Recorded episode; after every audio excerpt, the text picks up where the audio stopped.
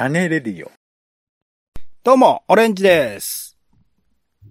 えー最近は本当旅してないなっていうところで、えーこれは参ったな。えー最近一番遠くに行ったのは、えー茨城の綾瀬かな。えーポンです。世の中全部種翔種ラジよろしくお願いします。は。はいよろしくお願いします。脳内ガイド。音声だけでとある場所をガイドします。あなたも脳内で現地を訪れてください。はい。ということで今回はですね、マチュピチュからお送りしております。ようこそ、種ラジツアーズへ。今回ガイドを務めさせていただきますオレンジです。ポンさん、リスナーさんどうぞよろしくお願いします。はい。よろしくお願いします。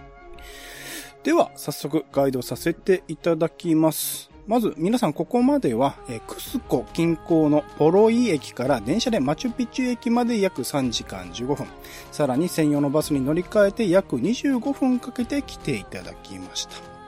ちなみにこのマチュピチュですね、には入場制限があり、1日3000人までと決まっていますので、皆さん運が良いかもしれません。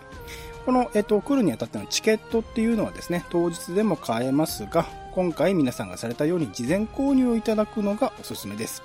えーバスや列車の移動を含めた便利なパッケージも現地の旅行会社でまあ使っておりますので、まあ現地で買うこともできると思います。そして、今皆さんの目の前に広がるのがご存知、マチュピチュです。いやーすごいですね、マチュピチュ。はいこれがマチュピチュですよ。ここで。マチュピチュクイズえ、クイズ？何クイズって何？マチュピチュとはどういう意味でしょうか？クイズだ、いきなりクイズだ。なんだろう？じゃあそこでちょっとブツブツ言っているポンさんいかがでしょうかね？マチュピチュってどういう意味でしょうか？選択肢あります。はい。1番 A ですね。A、痩せた土地。B、老いた峰。C、世界の中心。D、太陽の都市。A、痩せた土地。B、老いた峰。C、世界の中心。D、太陽の都市。さあ、どれでしょうか？準備中どういう意味でしょうか？えー、ちょっと何だと思います？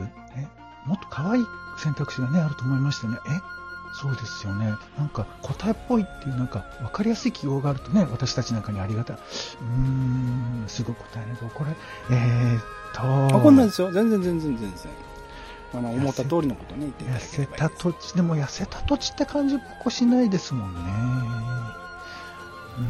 うん、おい、おいた、峰、おいた峰ってことは、えー、アッコにお任せに交番されたみ、ちょっと冗談言ってました。ごめん。えー、っとね、じゃあ答えは、えー C の世界の中心。残念正解は惜しかったです。ミネをね、ちょっと捉え間違えましたね。ミネリュータじゃないんです。老いたミネという B が正解でございましそうた。なんだ。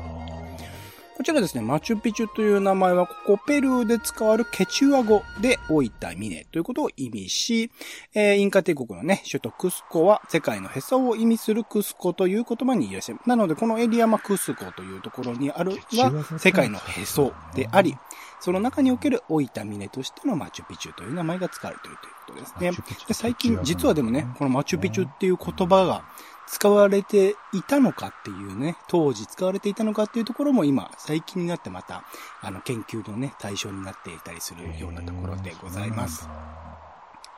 ちなみに、まあね、えっと、このクスコという土地、地名について世界のへそと言いました。インカ族は神々との関係においてこの地を宇宙の中心と考えていたそうです。なので今皆さんは、えーインカの人々にとっては宇宙の中心に今いらっしゃるということですね。すごいですね。壮大ですね。世界の中心ってことでもいいわよね。それも答えとして合っている気もするけど、ここはあんまり言うと怒られマチュピチュはね、違うんですよね。マチュピチュは残念ながら違うんですね。デヘペロなんつってね。リスナーさん、リスナーさん、残念だな。リスナーさん、残念ですけど、ちょっと違うんですよね。はい。ということで、えー、ちなみにこのケチュア語っていうのは、えっと、南アリ、南アメリカの方ですね。で、話されている言語グループとされていて、現在では、ボリビア、ペルー、エクアドル、チリ北部、コロンビア南部など、主に南米大陸の各国で1300万人が使用しているとされも使ってている。る人いるんだね。ちなみにこのケチュアというのは、まあ、かつてインカの王たちに支配されていた人々の子孫ということで、まあ、大きく、うインカ帝国、インカで語られていたのが、まあ、ケチュア語ということにもなってくるのかなと、それが伝わってる。進撃の巨人のタミルの民みたいな、なんかそんな感じよね。はい、ドこれです。ね。はい。このクスコの北西約80キロ、標高約2400メートルの高地に築かれたあマチュピチュは、スペイン人の破壊を免れた数少ないインカの都市遺跡です。まあね、ペルーとかはね、スペイン人の侵略というのはありました。その中でも残ってきたというものですね。1911年にアメリカ人考古学者ハイラム・ビンガムによって発見され、空中都市、まあめちゃくちゃ高いですもんね。空中都市としてセンセーションを巻き起こしてきました。当初はインカの隠れ里とも考えられていましたが、えー現在では1450年頃にインカ第9代皇帝のパチャクティの時代に作られたインカの王族の別荘だったとされています。え、そうなんだ。今見ていただいているあの、尾根に広がる都市部分ですね。大きいですね。だけでも5平方キロメートルありますが、実際は倍以上の広さがあるとされ、現在も調査が進められているそこんな別です。荘住めないわよ。掃除が大変やんだってね。大変ですよね。ちなみに、えー、マチュピチュはですね、1万5000年以上前に、えー、大洪水に備えて築かれたという説もあるそうです。えー地球に接近した巨大水星の表面を覆う氷の塊が水蒸気となり、地球に降り注いだ結果、海面が2万2000メートル、ごめんなさい、2200メートルですね、も上昇し、大洪水が発生しましたと。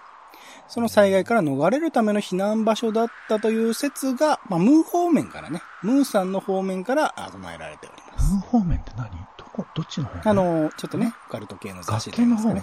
学研の方よはい。学研さんも出しますね。学学研さんが出しているオカルト系の雑誌。まあ、ちゃんと真面目にね、そういうものに向き合っている、時々面白いね、えー、雑誌ですね。そこから唱えられてもいます。避難室だったかもしれないんだって。じゃあどうしよう。うち避難室ないわ。どうしましょう。う。いろいろありますからね。あちゃんと聞かではなきゃダメ。、では、はい、はい、すすいません。はい、行きます。じゃあ次のスポットに移動します。このままついてきてください。動きます。はい、じゃあ着きました。こちらが段々畑です。どうですか？えー、段々畑アンデネスと言いますが、そのスケールの大きさ圧倒されるでしょ。すごいですよね、この大きさうね。かつては、ここで何百もの人が畑で農作業に勤しんでいたということで、その光景はさぞ壮観だったでしょうね。何百人がね、ここの大、きな段々畑でやっていたと本当に働かされちゃう。マチュピチュには300から1000人が生活していたと考えられ、えー住民の生活の糧を得るために畑ではジャガイモやトウモロコシ、他の花どっか生産されていたそうです。えーこのマチュピチュから、えー近くのね、ワイナピチュ山、山へと続く急斜面に作られた段々畑では、えー神への供物ですね。まあ、神様信仰があります。神への供物も栽培されていたとされ、え宗教的な意味合いも色濃く反映されています。ちなみにこの段々畑でね、作りについては、まあ、山崩れを防ぐという意味もあったと言われています。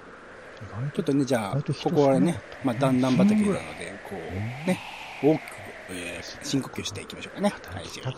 深呼吸しましょう。はい、行きます。吸って、あちょっと、はい、吐く前にね、吐く前に吐いてる人いますかね。はい、じゃあ今日吐いて、ちょっとね、空気薄くなってますから。はい。ポリ袋とか詰めた方がいいわよ。そうですね。あの、もし、あの、ち気持ち悪くなったらね、あの、ちょっと言ってくださいね。ちょっと準備しますので。ゃんと聞かなきゃダメでしょ。はい、はい、そうですね。ちゃんと、ありがとうございます。ちゃんと聞いていただいて、ちゃんと聞いていただいてね、ありがとうございます。では、続いてのポスポットに移動しましょう。はい。では続いて、こちらはマチュピチュ市街地の正門だった入り口です。まあ住んでらっしゃったね、方々がいらっしゃった、まあ、正門とされるところの入り口だそうです。こちらまあ高さ2.2メートルあります。ここには、まあ、木の扉が付けられていたと考えられていまして、まあ、それに対してね、扉が開かないように突っ張り棒を通す岩の凹みというのも見られます。なので、まあ、ドアを開け閉めっていうことをしていたんじゃないかなということですね。ちょっとまあ、木なのでね、それが朽ちてしまって岩の形が残ったというところになります。えー、こちらの門からはワイナピチュ山、えー、山ですね、がぴったり収まるフォトスポットありますので、ぜひこちらでね、よかったらあの今撮影していただくといいかもしれません。ちょっといい感じのね、はい。はい、ぜひ、暗殺で大丈夫ですかね。はい。えで、ちなみにこの入り口の先は市街地が広がりますが、足元見てください。この真ん中にくぼみのある丸い石ですが、こちらはですね、なんか水に映った月や星の観測に使われたと言われているそうです。まあ、星とかね、あの、当時からいろいろと、あとね、最近だとチッチっていうね、えー、天体については使ったえー、漫画などもありましたけれどもね。まあ、昔からそういった月とか星とかを観測して、えー、あの、記録していたということみたいですね。活かしていたそうです。はい。よろしいですかね。では、次の場所に移動します。はい、着きました。続いてこちらの大きな建物が太陽の神殿と呼ばれております。太陽の神殿太陽の神殿。これ丸っとね、太陽の神殿。で、こちらの、えっ、ー、と、神殿の下の方にですね、自然石、自然の石を加工した石室がありまして、えー、ほぼ中央ですね、こちらに階段状になった石の構造物ありますね。石の階段みたいなのはあります。これを、まあ、マチュピチュを発見したハイラム・ビンガムさん、さっき紹介しましたアメリカのハイラム・ビンガムは、えー、ミイラを収めた陵墓、墓ではないかなと考えましたが、実際にちょっとね、ミイラが見つかること、あれ？見つからな、あれはミイラじゃないですよね。あ、ミイラですね。あ、失礼しました。はい。えー、こちらね、まあ、ミイラ、陵墓なんじゃないかな、墓なんじゃないかなと言われていますが、詳細は分かっていないそうです。えー、発掘品から大地の神、パチャママの神殿だったという説もあります。で、この太陽の神殿のね、えっ、と、下にある、えっ、と、土台の方を見てください。下の方の土台、それですね。はい。そちらの土台の、えー、自然石の上に建てられた見事な石積み技術はマチュピチュ随一で、まあ見ていただくとわかると美しいカーブを描いているんですけれども、ここ、えっ、ー、と、さらに神殿を見上げてください。えー、こちらですね、えー、見上げると、東に向いた窓があり、はい、あれ東の方なんですけど、向いた窓がありますと。うんうんうん、そこには、まあ、夏至と冬至の時期にですね、窓から光が入り、まあ、岩の上に置かれている、えー、黄金の像を照らしていたのではないかと言われています。なので、この土台の上に、あの、黄金の像があって、それを照らしていたではないかなということ。なので、まあそういう形で、まあ太陽の神殿ということですね。太陽で照らす神殿というところで呼ばれていたとされています。あとこちらですね、神殿の入り口の方を見てみてください。その入り口の下の方には、えー、丸い穴がいくつか開いておりまして、石の中を曲がりくねって内側に抜けております。入り口から中に抜けてる。ビンガム、えー、発見したビンガムはこれを独者の通路と呼びました。こう不思議なことにですね、穴は、えー、石の中で鋭角に屈折して、えー、反対側に抜けてると、ちょっとね、変わった、お蛇だ。蛇蛇蛇蛇。大丈夫ですか？大丈夫ですか？大丈夫。大丈夫ですか？大丈夫ですか？ちょっと気をつけてくださいね。大丈夫ですか？毒者じゃないから。毒、毒、大丈夫、あ、大丈夫ですかね。あ、ちっちゃい。大丈夫です。ちっちゃい、ちっちゃかった。ちっちゃかったですね。ちっちゃいやつですよね。よかったよかった。安心です。大丈夫です。うん、毒者なんてね。なかなか出てくる。まあ、毒者の通路だからっつって毒者が出てくるわけじゃない。ライドさんお願いします。はい、よかった、よかった。もう、そうですね。はい、じゃあ大丈夫ですね。はい。ご安心ください。ということで、えー、続いてですね、えー、太陽の神殿、こちらの隣の建物ご覧ください。こちら、ビンガムによれば、王女か貴族、または太陽の神殿を守る者が住んでいたそうです。えーインカ帝国はコヤと呼ばれる一人の制裁のほか、えーアクリャコナーと呼ばれる選ばれた女性集団の中から多くの側室を取っていたそうです。なんか昔のね、日本でも戦国時代とかそういう時代ありましたが、えー多くの側室を取っていたと。で、マチュピチュでも同じ生活が営んでいたとすれば、ここはもしかしたらインカの制裁の、インカ皇帝の制裁の部屋ということなのかもしれません。えーいずれにせよ、まあ、レベルの高い石積みで作られていることから、まあ、神聖な場所もしくは高貴な人が使用していたことには間違いないそうです。太陽の神殿の隣の建物は、まあ、高貴な方、神聖な方が、えー住まれていたのではないかなと思います。では続いて瞬間移動しましょう。せーの、ビュン。はい、瞬間移動つきました。続いてこちらが王の別荘と言われる建物です。えー、マチュピチュを建設したパチャクチー皇帝が滞在していた場所だとされ、一説によると皇帝はクスコの寒さを逃れ、マチュピチュにやって来られたそうです。こちら、入り口の左側ご覧ください。そちら、えっ、とですね、そちらの方に出っ張りのある大きな石がありますね。えーその先の部屋には石臼のようなものが見えると思います。こちらね、えーそえー石臼もあるということで、台所とされています。まあ、王の別荘のね、えー台所とか、ああと他にもトイレみたいなね、部屋とかありますので、えーよかったらね、王の別荘気分で、えー過ごしてみてください。ね、ちょっとあの、そこで料理なんかもね、してもいいかもしれないですね、台所なんでね。こういう広いところで料理したいよね。いいでね。すよね。はい。では、最後のスポットに移動します。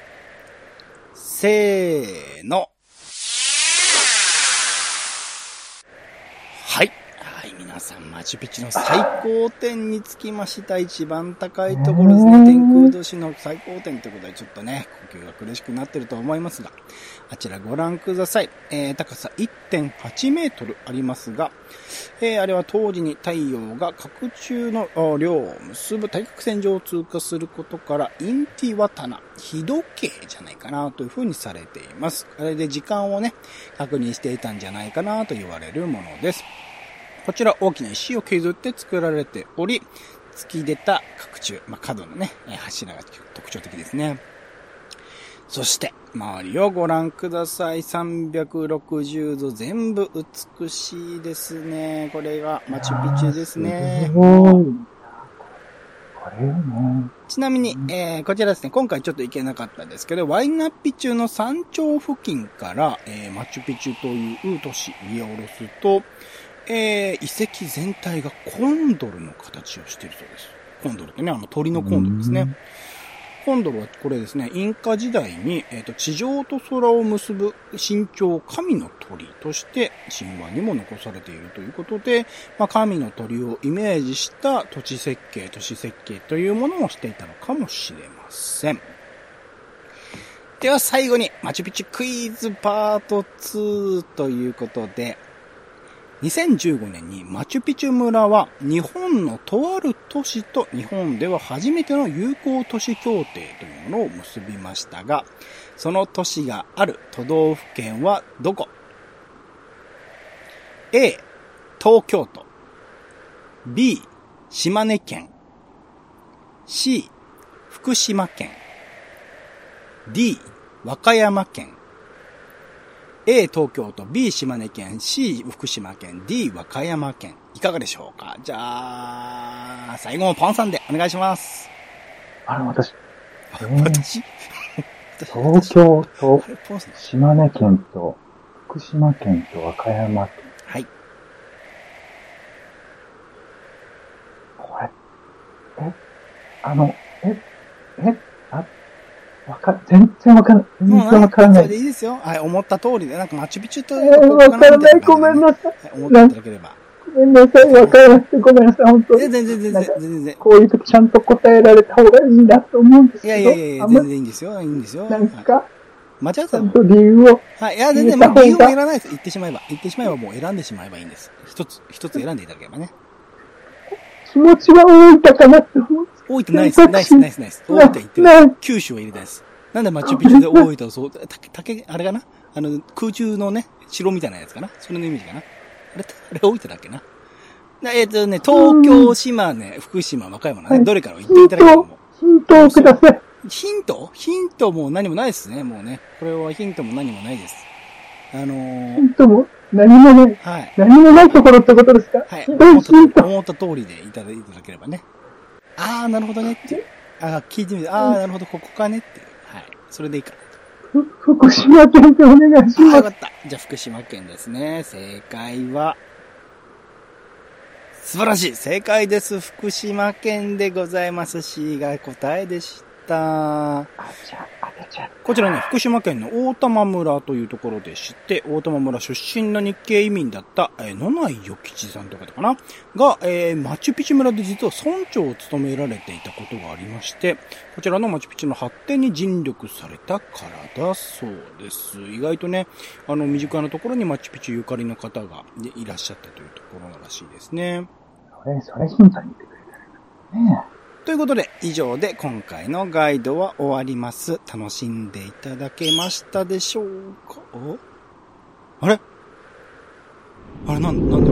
こっち来る？こっち来る？こっち来る？うんこっち来る？うんわあ、わ。あ、わ。あ、あれは？あれは？コンドル？コンドルなのか？コンドル？ん。わあ、わあ、連れてかれるわ。